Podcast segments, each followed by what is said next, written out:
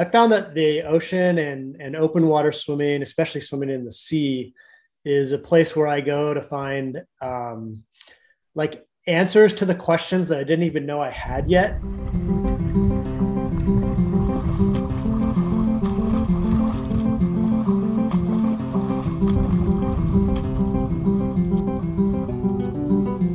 Hello, and welcome to Marathon Swim Stories, where we explore the human side of the superhuman feats of endurance swimmers and those who support them. I'm marathon swimmer and coach Shannon Keegan. Today's guest started swimming in the sea to support his surfing interests. Then he took up prone paddling to further his fitness.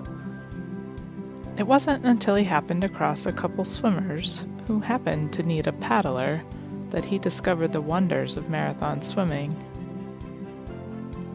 Inspired by their feats of endurance, it didn't take long for them to take Scott Tapley under their wings and help him realize what he was capable of.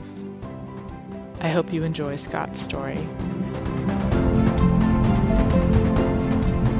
All right, today my guest is Scott Tapley. Thank you so much for being my guest.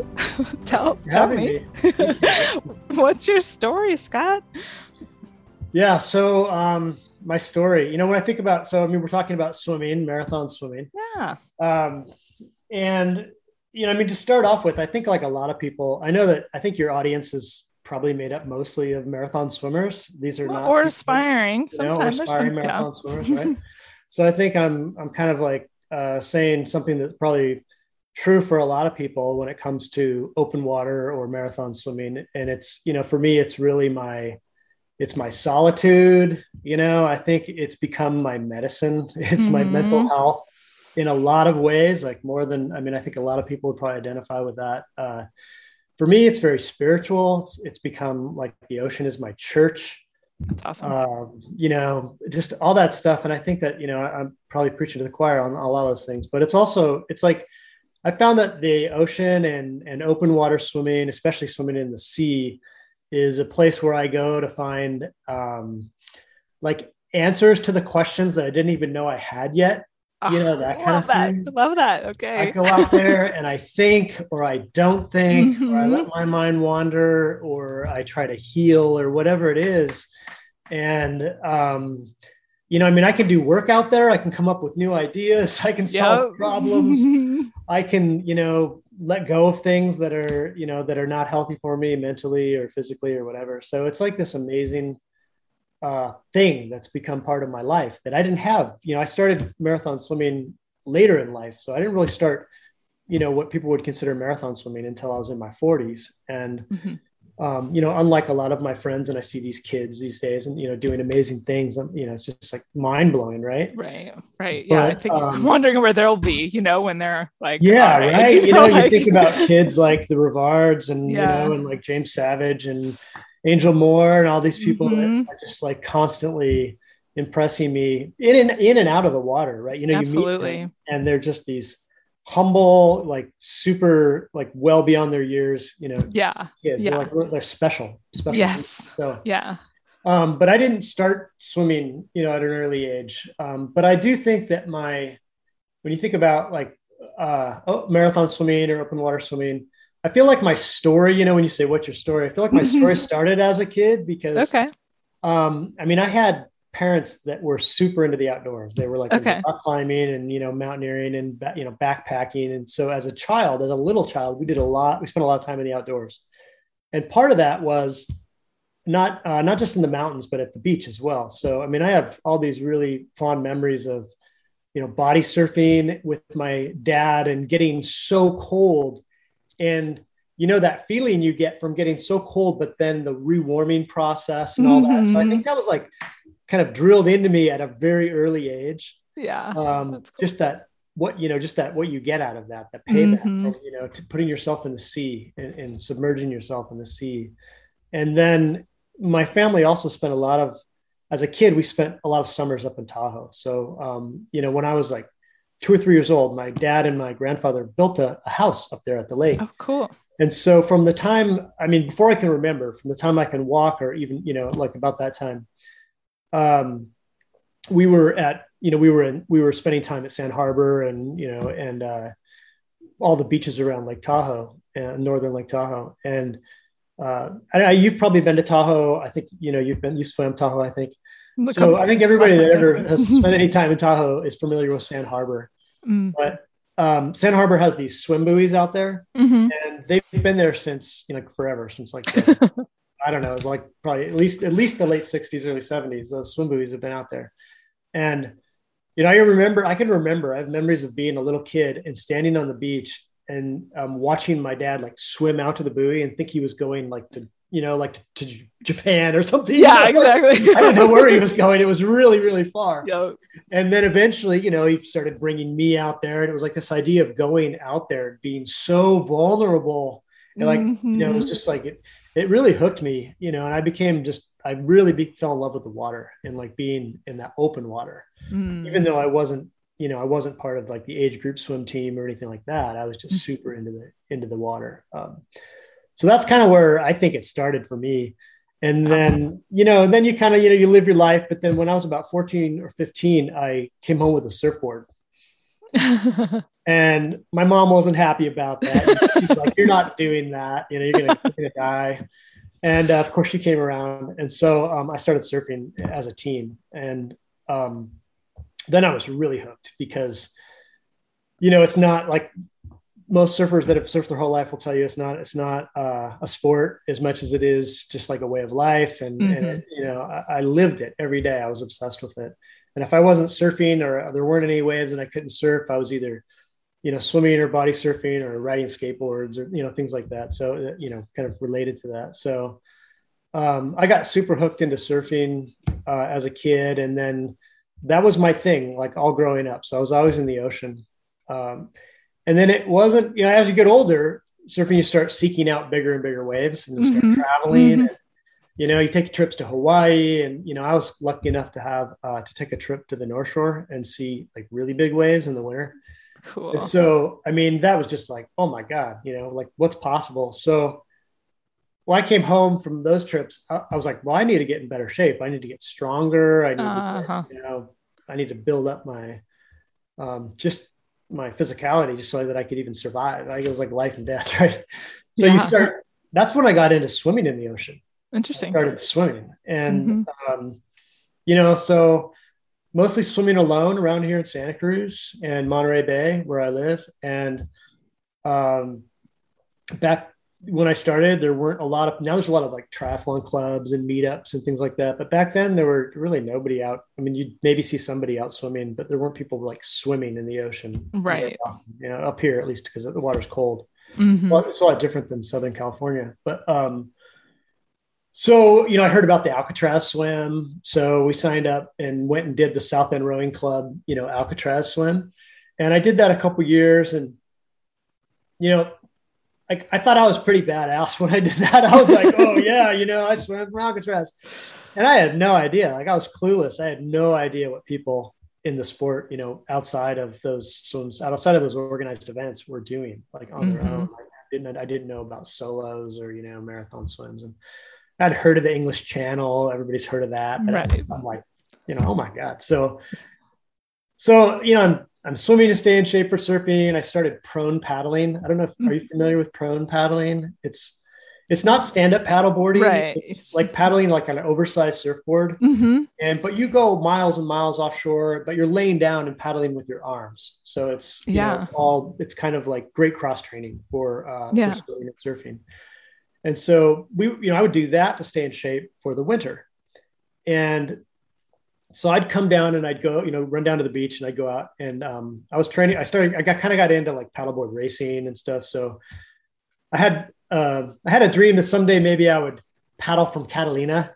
you know, that's like what the big kids did. You know, the big pros, like all the Mavericks guys, you know, and all the Southern California lifeguards and like everybody awesome. Okay. trains and paddles from Catalina. I was like, that's the, yeah, that's what I'm gonna do someday.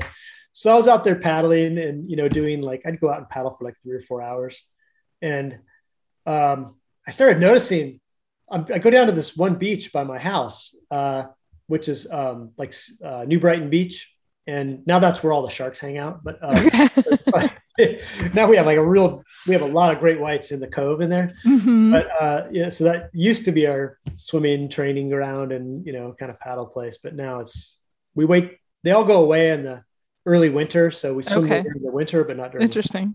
yeah, so that's a little side thing. But um, I'm down there, I'm down there paddling, and I'd take off in the morning and I'd go out and paddle for like, like I said, like three or four hours. And I started noticing there were these two women that were always swimming down there. You know, no wetsuits, just a swimsuit cap and goggles, and they'd be down there swimming. You know, and I'd wave. I didn't, you know, who they were, and I'm like, okay, you know, I'm gonna go paddle for three hours Yeah. thought I was pretty cool. You know, and I'd go Yeah. offshore and go way out to these outer buoys and stuff. But I started realizing I'd come back after three hours They're and like one of them was still swimming, yeah. you know, and I'm going, who are these people? Like, you know, what are they doing? And so um, I, kind I come, came to find out that, um, you know, eventually I met both of them. And one of them is Kim Rutherford, who you've Mhm. interviewed. Mhm. And so, you know, Kim would be down there for three or four hours just swimming by herself, you know, back and forth to the cement ship in our cove. And, you know, this was like when the water was, you know, like 54, 55. She'd be out there all day, you know, swimming. And uh, and then I met uh, the other woman that was down there, um, Suzanne uh, Redinger. And Suzanne is, I don't know if you've ever, if you know who Suzanne is, but she's she's in her 70s still. I think she might be like 76 or something now, but she uh, she swims every day still. She is the uh, third person to swim from Anacapa ever, Wow. uh, right after David Yudovin and Cindy Cleveland. Um, she swam Catalina back in the 80s, and she's just an old time, you know, like water woman, you know, superwoman. And she's down there swimming every day. And so I got, I started talking to her, and she's like, well, you know, and then she introduced me to Kim and said, Hey, you like to paddle. Kim likes to swim. Want to paddle for for, you know, like we need someone to paddle with us while we swim. Yeah. So I thought that was pretty cool. So I started, uh, you know, Kim kind of like trained me how to paddle next to a swimmer and feed a swimmer and do all these Mhm. things. So I started out like in this support role.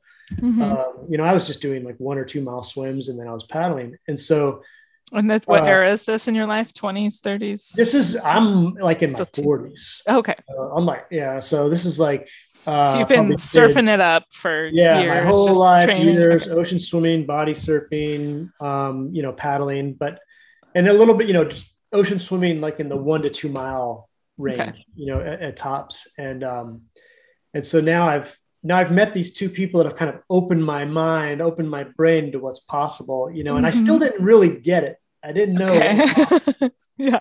so you know they they kind of like tricked me talked me into paddling like go paddle with us Yeah. next Totally. thing you know, I'm on a training paddle with Kim Rutherford, and I'm out there for, um, you know, like like nine hours or something. You know, Wow. like I right. You to step barely up paddling. Yeah. Yeah, I could barely paddle, and she's still swimming. Wow. And so um, that led to me supporting her on her Catalina crossing. hmm So that was my first experience on a boat, you know, open water, like a big channel crossing, and hmm I was just blown away. I couldn't believe that this was even possible, you know. And I'm talking to her other paddler, this young girl from Southern California on the boat, and Cindy Cleveland, um, who was the first person to swim Anacapa, hmm and I think the first person to do a double Anacapa and circumnavigate like 50 miles around Catalina. You know, she's like an old time legendary like swimming person and lifeguard. She's Mhm. also the first person to ever swim the Monterey Bay right here in my backyard. So Mm-hmm. Yeah. and that was in the 80s. So here's this these legends, you know, like this legend on the boat, and they're just all very casual about it. Oh yeah, 20 miles, 30 miles, whatever. Yeah.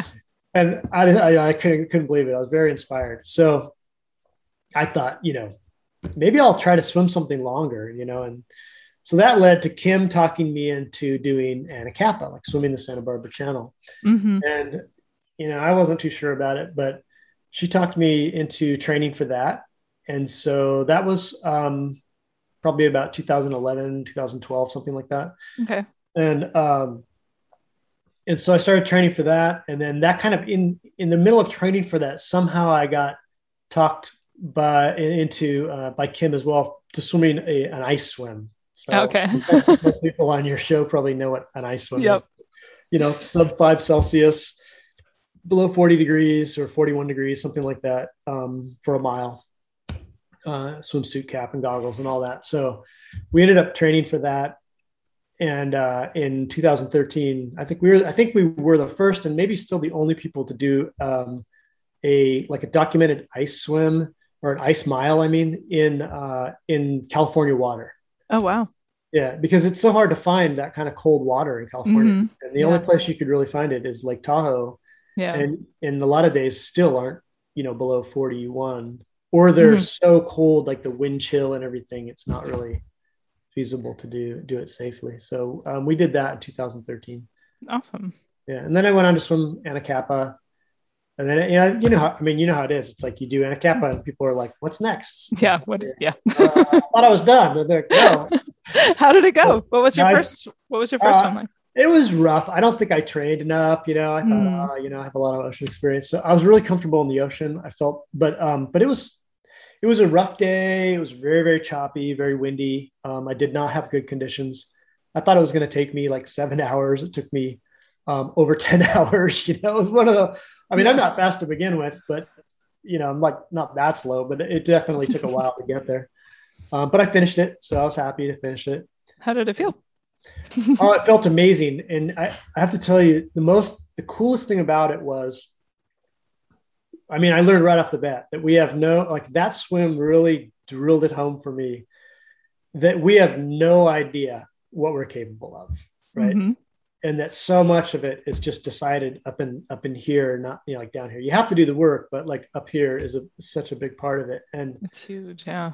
That swim was really uh, eye opening for me because I thought that I was going to do it in seven hours, and I thought I was maybe capable of swimming eight hours. Mm-hmm. Like that was kind of like the like my the size of my gas tank. You know, I thought right. eight hours was as much as I could ever do, and then I would have to get on the boat.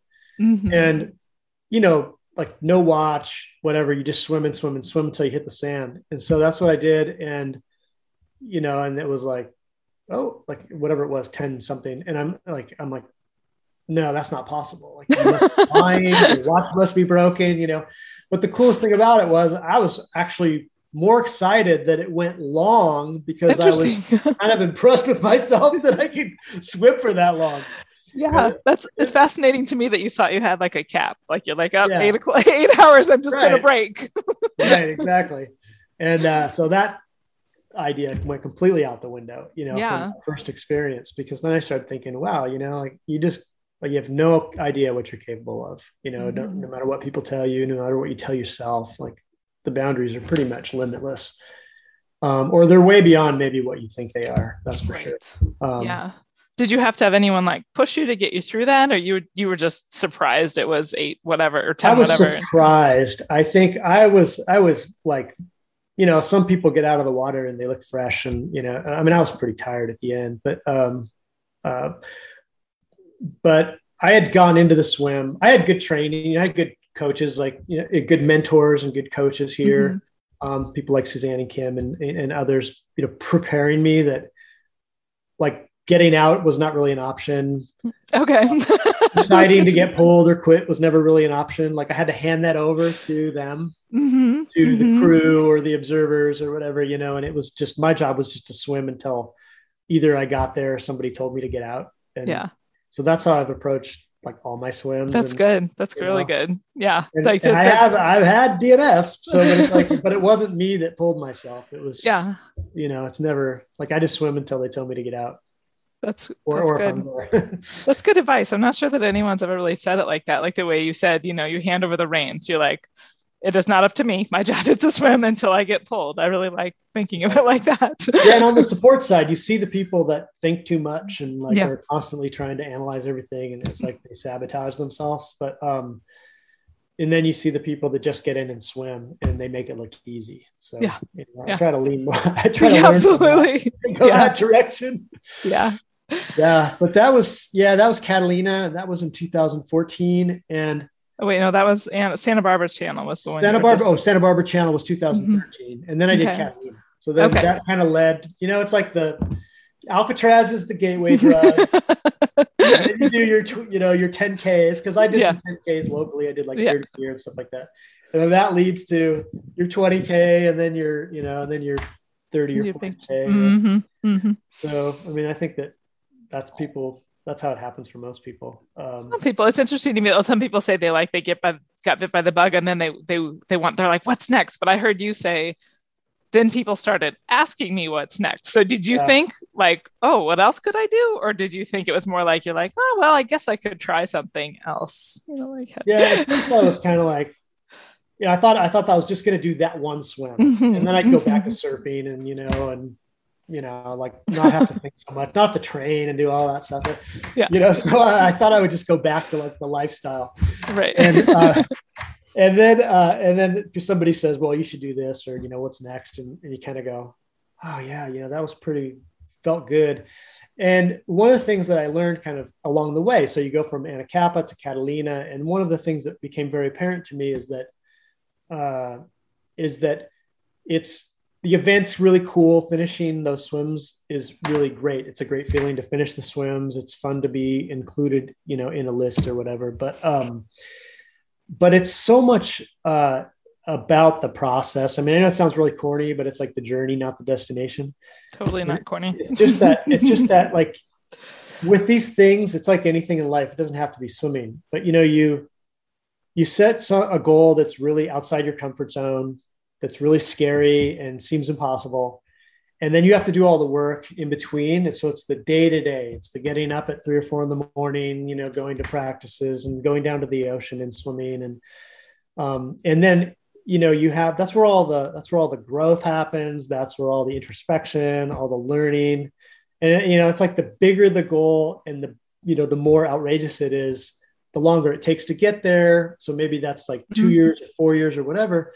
Now you have that whole piece in between where every day, you know, you're outside your comfort zone a little bit and you're learning something and you're growing and, um, you know, it's scary. And, uh, and then, and then the, the, the payback for all that, like aside from the event at the end, aside from getting to go like land on a beach somewhere, you meet all these amazing people you know, uh-huh. along the way, and everybody's helping each other, and it becomes about the community.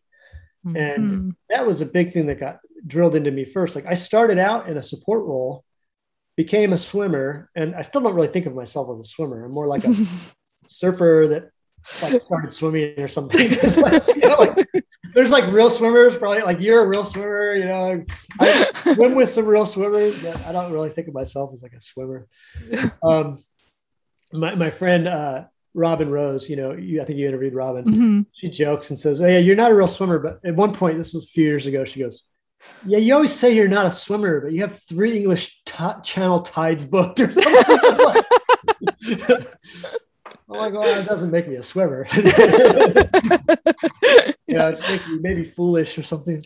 But um, yeah, but it's about all the people you meet along the way and all the mm-hmm. relationships. Mm-hmm. And uh, I mean, like I think that most people, you know, that would listen to this would know that, you know, if, have probably learned by now that channel swimming is not an individual sport, right? It's a team not sport. Right.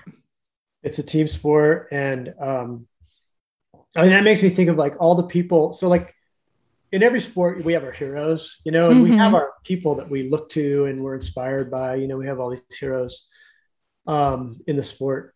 But I, you know, like I always come back to the people that really like stand out to me and the people that you start seeing like their names everywhere like in social media or like in at events and things it's always the people that are giving back you know the mm. people that are constantly there like of service yeah and yeah. you know don't i mean don't you see that it's yeah like i mean this sport like every sport i mean i think we have a lot of um there's a lot of self promoters. There's a lot of big egos, like in any sport. Yeah, it's yeah. the people that really I think are the real heroes of the sport are um, the people that are just constantly, you know, like trying to pay it forward and help other people, you know, mm-hmm. their dreams come true or mm-hmm. see what's possible. Mm-hmm. You know yeah it um we brought this up for me like this the team thing like there's there's something to me about being like on a team that i don't like i grew up you know age group swimming whatever and i was it's an individual sport and you know like we do a team cheer because we got however many points but it but I like later discovered team sports and it was like wow this is what it's like to like you know feel like have a role and a responsibility and just like the way you were talking about the team thing. You know, I've always felt it, but it, like the, the the feeling I get at the end of a marathon swim is like, we did it. You know, it's like that I had these Yeah, people, exactly. like, and then we all worked together, and like this happened. Right. And I'm getting goosebumps yeah. just thinking about it because I just love it. Um, Yeah, and I always anyway. think of it like that too, where people say, you know, oh, how was your swim this weekend? You know, like go do Catalina or something. Mhm. And I'll say, well, we started out at this time and we went, we okay, like all of us together on this big adventure. You know, Mhm. it's kind of like, you know, you think about, um, you know, we think about the first person who stepped on the moon or something. You know, Mhm. think about how many people were involved in making. Oh my gosh. Yeah. Yeah. You know, it's like- yeah. I mean, Catalina is not the moon, but like it's, you know, but there is- right. it does take a team. It takes, and then there's the whole extended team, not just the people on the boat, all the people that have helped you along the way. and Yeah. sacrifices and your family. And, you know, what did they give up while you were training Yeah. 30, 40,000 yards or whatever, you know, 12, 15 hours a week? Um, I mean, it's just a, like a lot of people are involved in making these things happen um, Mhm. for you. And of course, that leads to like total gratitude, right? So it's, Yeah. you know, when you think about it and when you're swimming, like you think about how grateful you are that all these people come out to support you or have Mhm. supported you through the years of training and everybody's made sacrifices, not just the athlete. And Yeah. then, and then you know, like there's no guarantees, like the weather is bad, Yeah. you get sick the day before, an injury flares up, whatever. And then it just seems like no matter what happens, all that support is still there. It's like, you know, it's like still totally there, like no matter what happens with your swim. So Mhm. it's, it's really cool. Um, I mean, it's a cool sport to be a part of. Just be, I think, just because of the community, like because of the people involved. Yeah. And, yeah. yeah the gratitude i try to think a lot of like what do i want you know why do i want more people to not not like i'm trying to recruit every marathon swimmer but it's like it's been so fulfilling for me and like and then i wonder well, why has it been fulfilling for me so we're just touching on all the things and i'm just like yeah like you want people to experience like that gratitude and that Yeah. and that feeling of accomplishing more than you thought that you could i just It's don't yeah, it's like such a good. It's kind of like such a good, not like a drug, right? So you're sitting there and you're like, "Wow, this is so amazing." Yeah. You know, I want to push it. I'm the pusher now. I want to push it on Yeah, other exactly. people, right? Push it on other people. on other people. Like, drug dealer it's the ocean, you know, the fountain of youth, and Yeah. um, you know, I make you- it feel like it makes us better people, though. That's arrogant, but yeah. I think it forces us to be um, introspective, and I think it forces Mhm. us to be more like honest. That's the cool thing Mhm. about the ocean. Is, too. It's like I mean, I love lake swimming and everything, but I'm gonna I kind of relate a lot to the sea, and especially where we live in Monterey Bay, it's a very active, like a live ocean with a lot of sea life and things, right? So, you know, you go out and you swim out here, but really anywhere. It doesn't matter if you're even in, if you're in a lake, but um, or a river even. That's rivers are pretty scary, but you know, it's one of those. I mean, where where it's kind of like the mountains or big mountains where you go into these places, like you go into the sea, and one minute you're absolutely terrified. You know, there's like shadows and things swimming around you that can eat you, and the next minute, like five seconds later, you're euphoric. You know, Yeah. you're like just filled with all this like endorphins and positivity, and your mind is and you're happy. So you can be terrified and euphoric like in the same moment, Right. right? Yeah.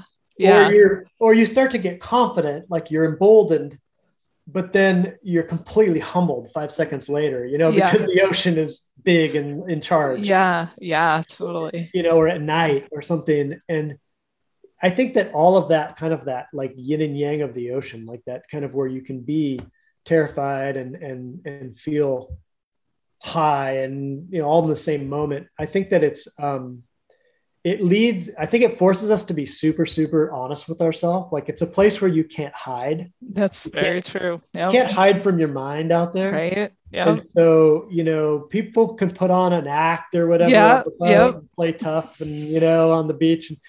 But when you're out there in the middle of the night in the dark and you're looking into the abyss i mean it's like it forces us to be brutally brutally honest with ourselves even just mm-hmm. for a moment. And i think that's good for us right Absolutely. Absolutely. Yeah. Exactly. That's Yeah. that's really hits home with me too because I just like I'm like this honesty is like is my policy kind of person, but it like to but but is it you know like to put yeah. yourself in a situation where you've got to you know like stare yourself in the face and be like right. what you know what now are you going to keep doing it? I don't know. I love that. Yeah. yeah, and I mean you know it's people come out of the water and they you know I mean like I, I think one of the cool things about the sport is that it's so pure. I mean I, th- yeah. I think it's one of the few sports where there's like an entire global around the world community of people who are really fighting to keep the sport pure you know right. to, to, keep it honest and transparent and pure mm-hmm. to keep um, you know honest like accurate records of you know what's happening in the swimming world and what has happened in the history and um, and then not to let too much technology or you know advantage come into the into mm-hmm. the sport and i think something that i really love about it like people I mean, you know, people, the, one of the first things they ask you or they'll say is, you, you wear a wetsuit, right? Right. yeah. I know you did a swim. You're like, no, I didn't wear a wetsuit. Yeah. Um, and they're yeah. why not? You know, yeah. you have to explain it. Yep. But that's just the beauty of the sport, right? So pure. Exactly. Right. Yeah. Like you held onto the boat, right? No. Yeah. right. Just because you can get away with it doesn't mean you should, right? so, but that's why we have observers and you know. Mm-hmm. Yep. Uh, so. Exactly keep it pure. All right, let's get back to your story. Catalina was next. What happened in Catalina?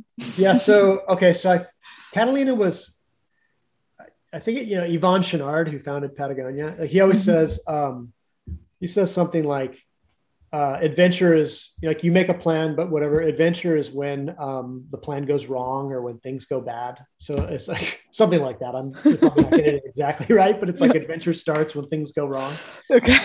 yeah. I feel like yeah. every one of my swims have been an adventure based on that definition. So, you know, you you make a plan, you do the work, but nothing ever goes as you expect. Mm-hmm. Uh, so Catalina, right? So I'm I'm getting nervous. I'm getting ready to swim Catalina, like I'm about to go board the boat um, and I crack my head open on. I, am taking the paddle boards off the boat, so I mean off the roof of the car. So I've got okay. the paddle boards, and I take the and I smack my crack my head open on one of the skegs. Oh man! And I feel like I might have a little concussion, and I'm bleeding. I've got a cut, you know. So I, am wearing a hat so nobody can see it. I put a bandage on, and then before we went to the swim, I had a hat, and then I like pulled the hat off and put my swim cap on and I'm still I had this huge lump on my head, but I didn't want to tell like you know you probably know Dan Simonelli. Yeah, I didn't want him to see it because I was afraid he wouldn't let me swim, and you know. and so I'm sitting there like going, oh, you know, I'll be okay. It'll feel better once I start swimming, um, mm. taking and everything. And so that's how my Catalina swim started. And then, um, and then so we're motoring out on the boat, and I had done what everybody, you know, what you do. You visualize the swim, you try to mm-hmm. visualize success. And I pictured myself getting in at Doctor's Cove at mm-hmm. night, you know, and lining up with a boat and then the whole getting out at Terranea and how was I going to climb up on the rocks, you know, and all that stuff. And uh, we were not maybe 10 minutes out of the harbor and the captain pulled me over to the um, pilot house of the boat and said, you know, the currents have been really good for swimmers going the other way. Why, why don't we have you swim from the mainland to the island? Oh, and just kind of threw a twist in there at the last minute. And uh, and I said, okay, whatever you think is best. you know?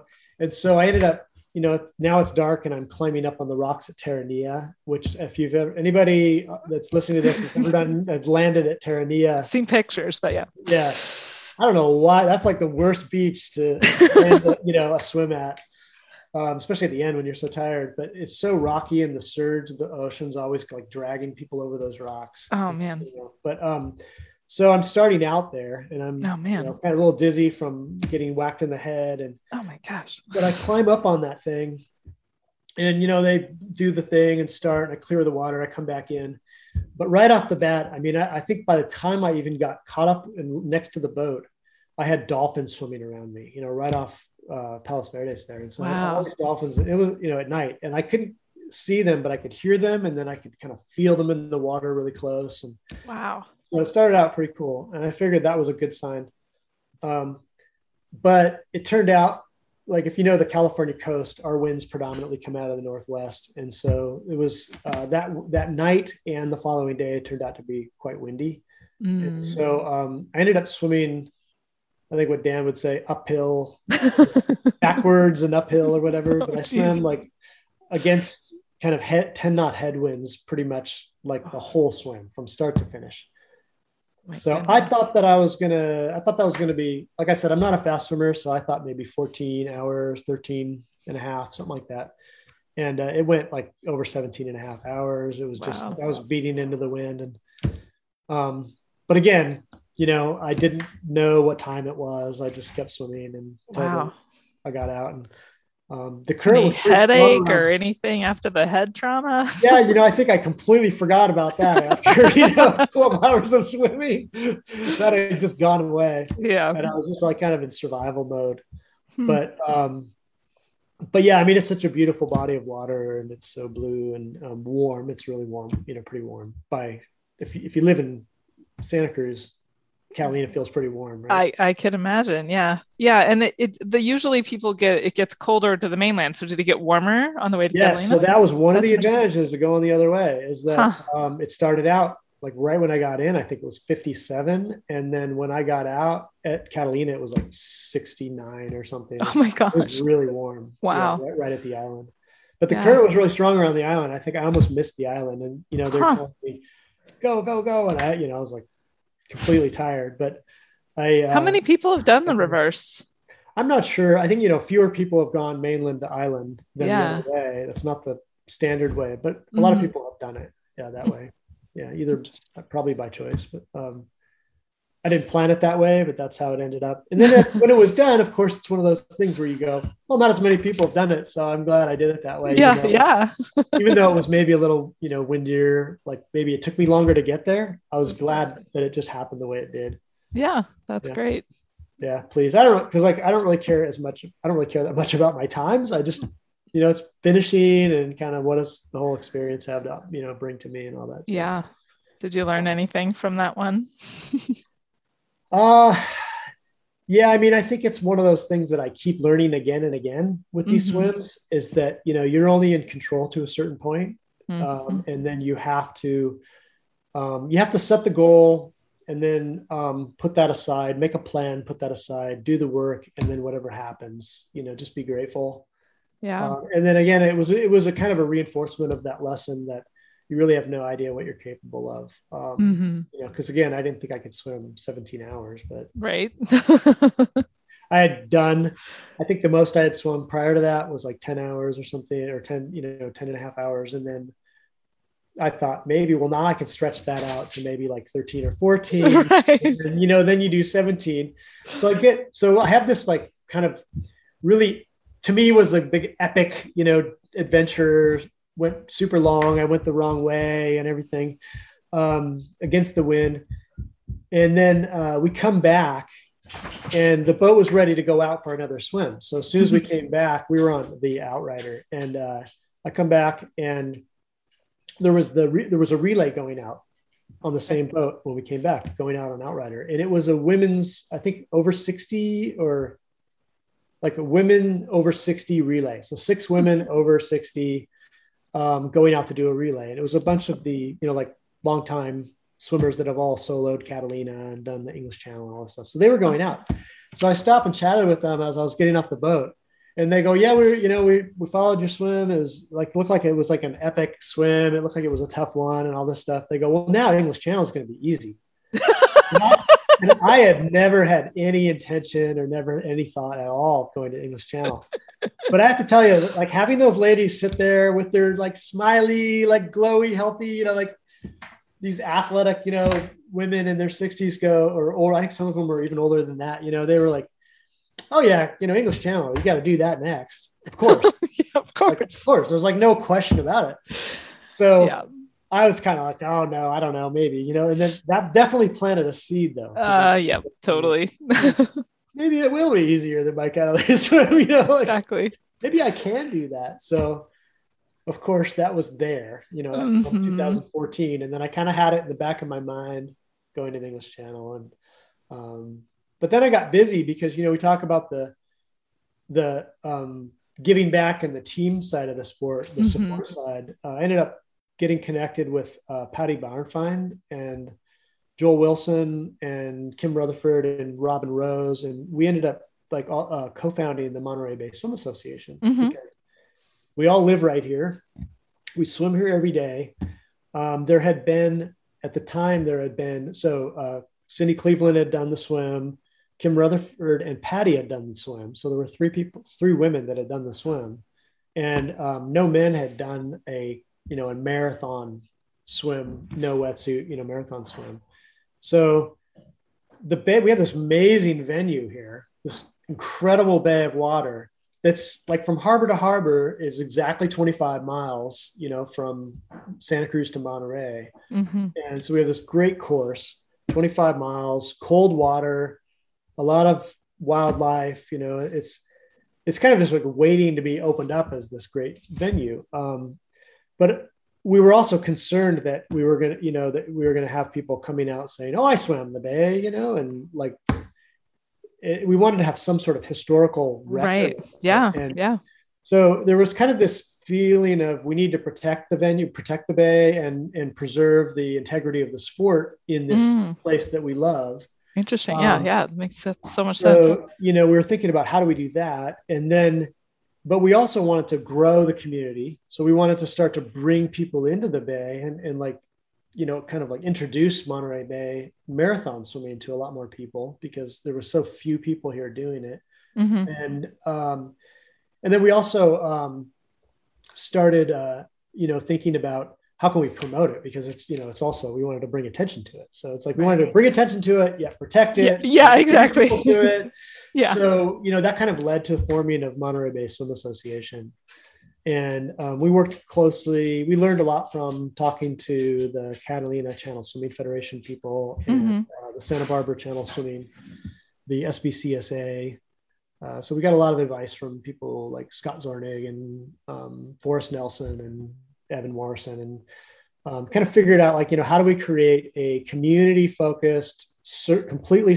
volunteer only, service based nonprofit organization that is entirely dedicated to um, supporting people who want to do longer swims in the bay and maybe want to swim across the bay. Hmm um, bringing uh, kind of deserved attention to anybody that actually goes out and does the swim, um, Mhm. but also helping uh, the swim be swims be conducted in a more safe, you know, like in a, in a safe way as well. So like training pilots on swimming safety and Right. you know, doing fishing charters is a lot different than piloting swims, right? So, right. you know, how do we kind of create this whole community of marathon swimming in Monterey Bay? So since 2015, we've been super dedicated to doing that. And um, so, yeah, the, the people I mentioned, Joel, Patty, Kim, Robin, um, myself, we're all the, the on the board, and I'm I've been the president for the last couple of years of the Monterey Bay Swim Association.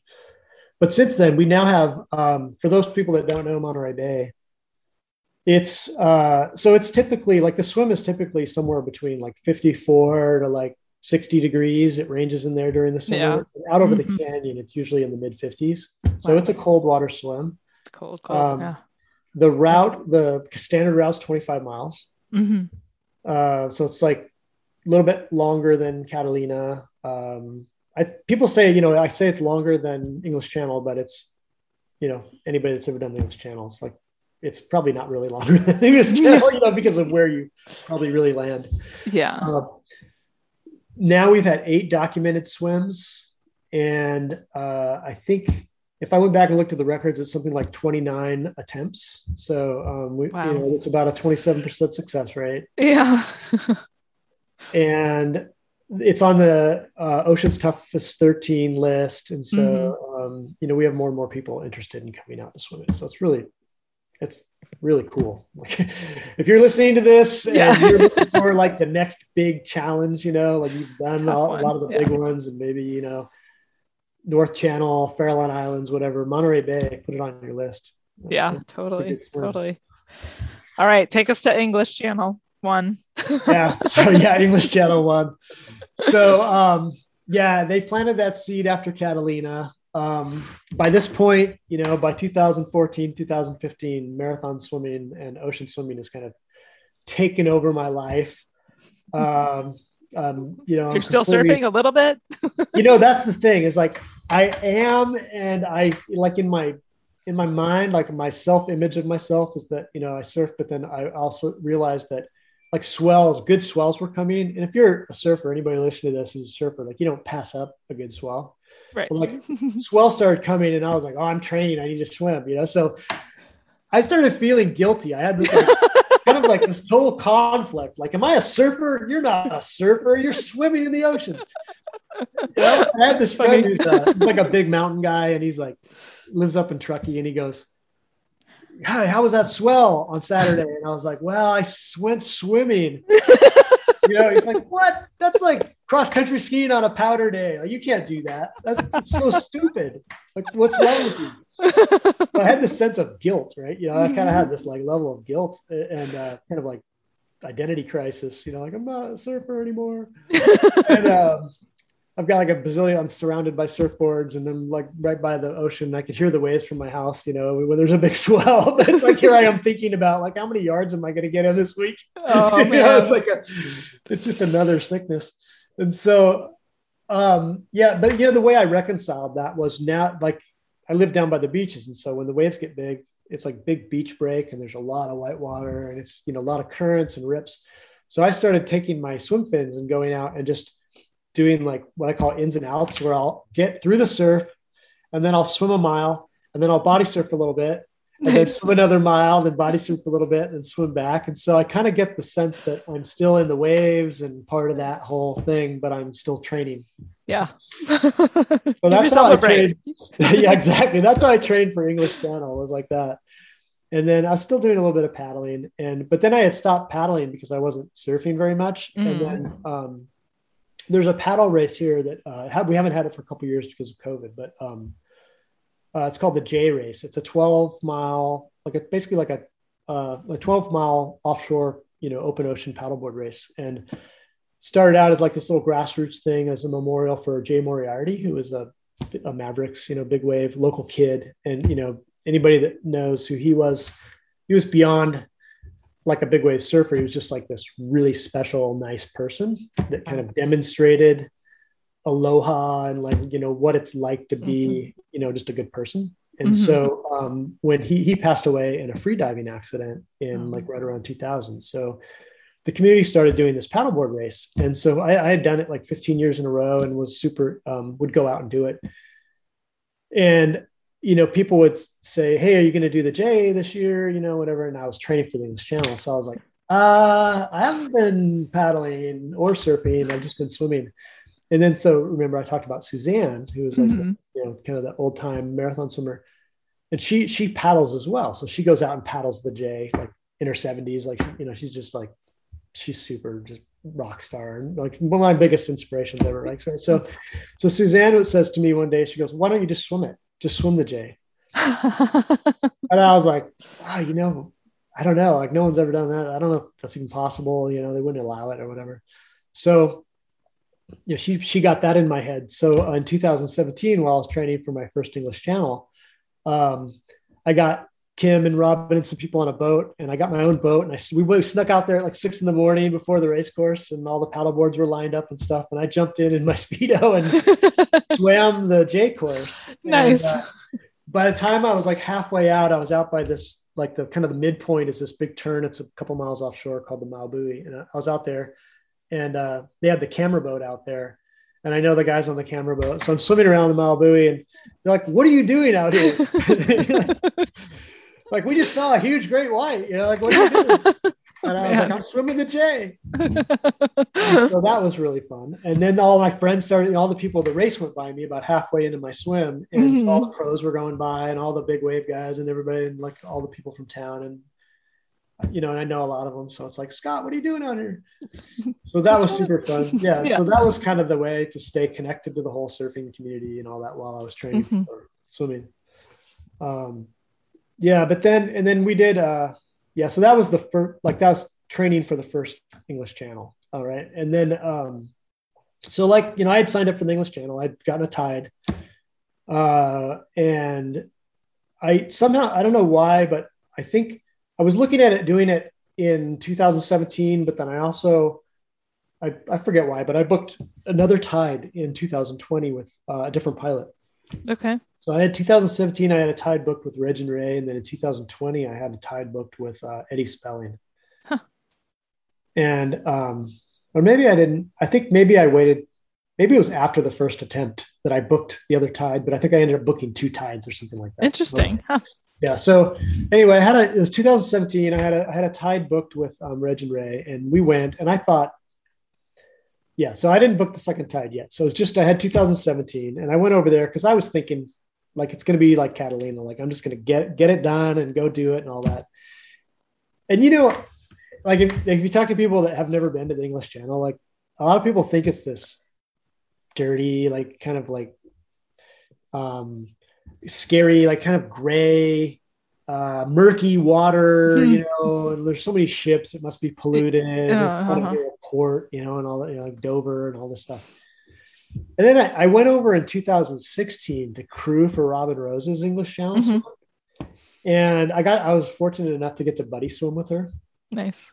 and uh, I got in and got to swim in the channel uh, next to the same boat too, next to Viking Princess and um, that big blue, you know, big blue boat. And and I was just like, oh my god, it's beautiful out here. It's like such a beautiful place to swim. It's so beautiful. And you know, there's the White Cliffs when you leave England, like hmm when you leave Dover, there's White Cliffs behind you, and then there's Cap Blanc. You know, when you get to France, all the White Cliffs and all the beaches around Wissant Bay and uh, and the Cape, and and then not only that, but I mean the swimming, the water's beautiful, and then at night, you know, you've got the ships and the ferries and the cruise ships, and it's like everything's lit up, and it's just like Christmas out there. You know, everything Wow. is so pretty. And I thought, wow, God, this is going to be great. You know, I'm so glad like that I get to do this. And then, and then we met all these people. You get to know the people in Dover and hmm um, and Folkestone and Deal, and just like I, I, I, I fell in love. I fell in love with the whole coastline, the whole Dover area, and all the people, and like Dover Harbor and the whole scene. And I was just like, okay, this is this is amazing, right? So I'm so lucky that I get to come back and do this for my own. hmm Yeah. Yeah. So, um, and then in 2017, we went back and, uh, you know, for my own swim and I brought, I brought crew and it was like my wife and my, um, and then Kim and Robin came with me. And then we had people there that I had met and it was, um, like this big thing, you know, and we stayed at Varne Ridge and met more people, uh, and got to be, uh, and like on Robinson, we got to know, um, David and Evelyn that, you know, um, at Varne Ridge pretty well and got really close with them. And so it was like this magical place. Um, and so I go back in 2017. So here I am, I'm swimming, and it was, you know, it wasn't great conditions. It was pretty choppy. They kept saying, "Is it going to get cleaned up?" And I think Reg and Ray were like, "It's going to get better." It never really got better. Um, but I, but I got started getting really sick after nine hours, Uh oh. and so I started throwing up. I think I threw up for like two or three hours straight, like from nine to 12 or something. And then I finally just stopped eating, stopped drinking. And I got to where I was about like a mile and a half, you know, right off like uh, Sangatte or something, or like one of those spots in there. And and I was going toward Calais and I was super tired. hmm They just decided that I wasn't going to make it, you know. I was, I was like a mile and a half. It felt like I was, I felt like I was there, right? Uh-huh. Such a short distance, you know, it looked so close at a mile Right. and a half. Um, but I got pulled. So No. um, I had stomach problems and I was probably not uh, trained right for that swim. And my food Mhm. maybe wasn't agreeing with me, but you know, I took away notes and lessons and changed my food and changed my training and, uh, and, that kind of thing. And so went back and at, at the time I thought, I don't know if I'll come back, but then I was like, Mm. uh, yeah, I have to go back. So anyway, so that I I know that we're getting close on time, so I'll kind of speed through this. But um, so that that was the first year English Channel. Second year I go back. Um, second year I just I was I had a problem. I was getting uh, gas fumes. I got really nauseous. I swam like six and a half hours. Couldn't hold down any food or water. And I thought this is happening again, right? So then I got I basically that one ended. Third year I go back. Um, I felt great, had trained, never felt better. Um, it was really, really rough. It was super choppy. Um, but I but I still felt really good. And so uh, here I am, like I'm like a mile off of Wissant, and I, you know, like the swell would go up, and I could see the lights on the beach, you know, like uh, the little houses above the up there in, in town, and um, but I was getting pushed toward Calais again, Oh. and they said, uh, so they said, yeah, no problem. We're gonna. He came out on the radio and said, or he came out and said, we talked to the French people and said, you can get to, we can land you by the harbor or on the other side of the harbor. But then I guess that changed. Oh I think I was about a mile off shore, and they just came out and said, you know, we're not going to let you cross the harbor. So we Oh man. it was like three years getting pulled so that was 17, 18, 19? 17, 18, 19, and then Oh, the wow. pandemic hit. Right? Yeah, yeah, yeah. So, um, but I uh, I had had a tide. That's where after after the first year, I ended up booking a couple tides, and so I had a tide for 2020 just sitting there that I thought I was going to sell. So Mm. calling Eddie and saying, you know, hey, I'm good. To, I want to do this next year, and so um, I had had that tide with Eddie Spelling, and uh, so yeah, quarantine. I had to go over there. I quarantined for four weeks. You know, I'm in the hotel in London for like two. I mean, for two weeks before I went to Dover for another Mhm. two weeks, and so I'm quarantined and felt like that, like a scene out of like Apocalypse Now. You know, when Martin Sheen looks and he says, "Oh, I'm still in Saigon." You know, like was mission. That's how I felt like in London, quarantined for two weeks. But then uh, went to Dover, and you know, so it was COVID, and I, I so I had to go alone, no crew. Yeah. So I'm totally relying on the kindness of strangers to like Wow. come make my swim happen. And I was really lucky to have uh, Kevin Murphy and Deborah Vine Oh, wow. um, just come on my boat and be like, wow. "We're gonna be your people." And so, I mean, you know, for you know who those people are, but yeah. it's like people that live it, the best in the business. You know, Kevin Murphy, king of the channel. Uh-huh.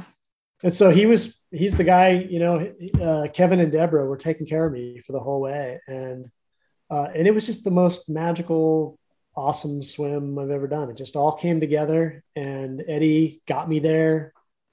And, you know, it was just like amazing. And I've got a bunch of stories like within that swim, like we're Yeah. middle of the night, you know, I'm just sitting there thinking about all that gratitude and all the people, you know, that made this happen in four years coming and all this, you know, and I'm looking up and I can see Deborah and Kevin smiling at me. And, um, and it's the middle of the night, you know, and you're just thinking about all those people. And, and I, like at one point I saw this little light, like at the bottom, like I thought I saw a light, like a star, you know, down in the black water, like deep, deep, deep. And I just felt Uh-huh. like it kept getting brighter and brighter. And all of a sudden, it's almost like the water was backlit, like it's almost daylight under the water, like it was glowing. And I'm Huh. and I lift my head up to like look at the boat, and it's still night. It's like blackout, but inside the water. So I don't know if I was hallucinating or what. I was like, you know, it was kind of like this giant bioluminescent kind of like event, but it wasn't. Think it was just in my mind. But um, and then I just Mhm. felt it like lift me up. You know, I just felt like I was. The water got light. I just felt like I was being carried across, and Neat. it's kind of magical. Felt like I was just being carried by some higher power. It was really, really, really amazing. And uh, Wow. Have you had any other experiences like that in the ocean? Not I mean, like you've told us how much it meant to you. So yeah, I mean, I've had some pretty cool things happen. Like, I mean, swimming with whales in Monterey Bay. I've had Wow. I've had great whites swim under me. You know, the, I had a whale come up to feed off anchovies when I was swimming accidentally through like a bait ball, and I had a whale come literally up and move me out of the way. Like, like it did, it was so close to me that just the, the water displaced me, and I came up and I was Wow. treading water, and I could see it. Like it, the just the nose, like six feet out of the water, with like water and fish coming out of its mouth, and it closed up its mouth and slow motion, went right back into the water right next to me, and then just swam around a little bit and then disappeared. I mean, there's like really cool stuff that happens out here in Monterey Bay. That's so cool. Man, But, I want to um, come visit. Yeah. Uh, but yeah, so I, you know, four years English Channel. I mean, my advice would be never give up, right? If you're gonna, if you have something that you're passionate about, like that swim, just don't ever don't ever lose the dream, right? You may think it's a you may think that it's a one year journey or a six month journey or a two year journey, but maybe it's going to be like a four year journey or five year. Did journey. you feel like the pull, like you had to go back, like it was like you definitely I- couldn't just walk away from it? I felt like I couldn't I couldn't die before I finished that swim. Like I had I had to get that done. Like if I, I was going to be like you know hundred years old, just going back every Just year going back every year. just to do the swim until It I had to like sell it- my house and because it's expensive too, right? exactly. Yeah. It was terrible. Wow. It sounds, I mean, I have not had the pleasure of enjoying that experience in Dover, but it, I mean, it sounds like you were really drawn into the whole, well, the whole experience. And so I to, to be back able to go too. back. I Yeah. want to go back and crew for people, or maybe even take a vacation there without the Oh, stress of the swim. Right. Yeah. Yeah. Just be able to go to the pub, you know. I just want to go live there for like uh, six months. If anybody wants to go six months, yeah, exactly. Year, two years. Yeah. I'm trying to figure out how I can go move to England because then maybe I could just get one of those like, oh, the boat's open. We don't have our swimmer here. Can you want to go across? And I'll be like, yes.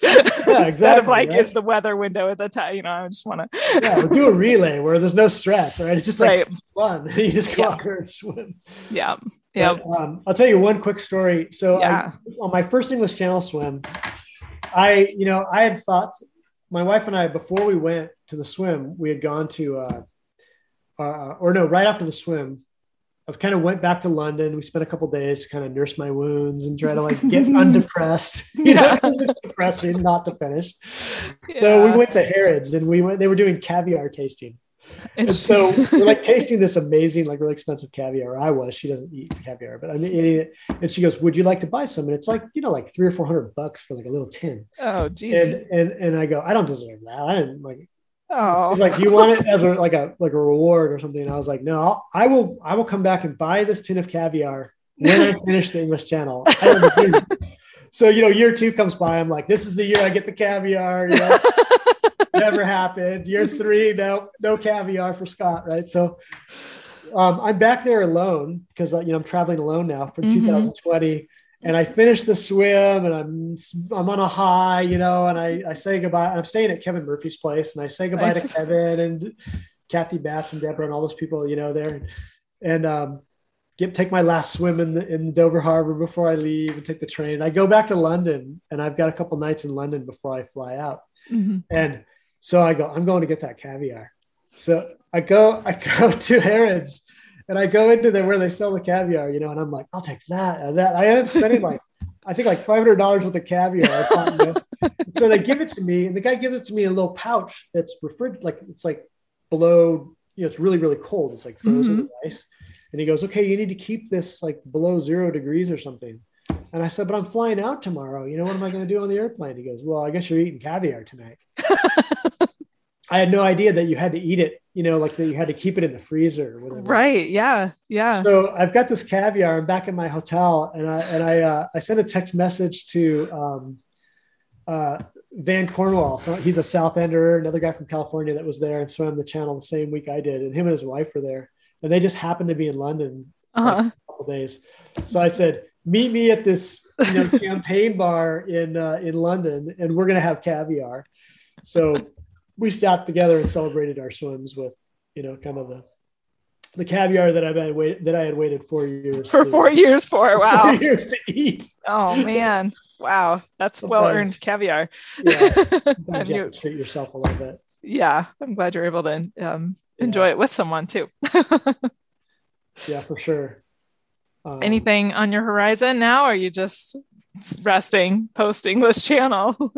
yeah, I mean, like so. This last year, I took kind of took a year off. I've been trying to surf more this last year, and I've been trying to do more like volunteer, you know, observing swims, crewing swims. We have a little zodiac here, so we've been taking people out to do like ten and twenty k swims, nice. uh, just friends, and um, so a lot of work on Monterey Bay Swim Association this year. But um, yeah, I mean, it's you know how it is. It's like you think like you're never really done. You, know, Right. you start going, oh, maybe this is my last swim, but then it's like a couple like before the boat even gets back to the harbor, you're already thinking, okay, this is the first. Next, then after that, I'm gonna do this. Then after that, I'm gonna do that. Yep. So. I mean, I want to do. I'm gonna hopefully next summer be able to get in and swim around Manhattan, Manhattan, uh, 20 get your bridges, crown. right? Yep. Because I get my triple crown, and um, I still haven't swum. I've done a lot of swimming in Lake Tahoe, but not the length. Mhm. And so, if I do that, then you have your I'll have my double triple crown. Yeah. California triple crown. Yeah. But I've yeah. always wanted to swim Tahoe anyway, even before Yeah. it was like really, really popular. So that's something I, I really want to go do. It's kind of a special swim to me. Um, Yeah. And then, you know, Monterey Bay, it's right here. I mean, it's like literally right there in my backyard. So, um, uh, you know, that's that's probably next on my list. Like my next big epic obsession is Monterey Bay. Um, but yeah, so I mean, that that's kind of that's kind of like next on the horizon. I think. Yeah. Yeah. That's a big one. Well, that's all, all they're all big, right? But Yeah. It's all very big, but it's like, you know, it's like we said, you gotta you just set the goal mhm. and then all the good stuff happens like on the way to the goal, like all the good stuff happens in between. So I, I've le- that's one of the things I've learned, right? Is that you set the goal, then you can't really think about it anymore. So like if Mhm. I decide it's Monterey Bay or if it was something else, um, the exciting thing is that I know I've got all this time and all these people and all this time in the ocean and everything that I'm now going to be kind of inspired and motivated to do. Like now Mhm. I'll be up at before sunrise in the ocean and watching the sunrise over Soquel Cove, over the Santa Cruz Mountains, and yeah. you know that's the that's the motivation to get out there, the goal. But it's really that's the reward is in that everyday stuff that happens. You Ah. know, I love that. yeah. I'm gonna hold on to that one. It's a good Yeah, place to It really, it is. Yeah, you set the goal, you forget about it, and then you just kind of live the day to day, right? Um, you, you know, you have to do the work, right? That's, I mean, Mm-hmm. a lot of people get hung up on the goal and they end up not doing the work. So, but it's you know, this sport, you have to do the work. There's no, there's no hiding from that. Yep. It, you know, Yep. it'll come back to get you later if you don't. right. Um, Right. uh, yeah, but you know, it's like all that hard stuff is good. Like from things that are hard, like from great, great difficulty, sometimes great pain, but that you know, from that comes great beauty, and you know, like we get a lot. Of, there's so much we get out of it. It's Yeah. pretty amazing. Yep. So Thank you so much for sharing your story, Scott. I love it. uh, you're welcome. Yeah, thanks for having me. I hope you enjoyed this episode. Have you heard of the Intrepid Water Accountability Group? We'll support and encourage each other on a private chat platform, pursue monthly challenges both in the water and on land, and meet virtually once a month to dive deep on a topic. If you'd like to join a group of like minded limit pushers from around the globe, join the Intrepid Water Accountability Group. Find out more at intrepidwater.com.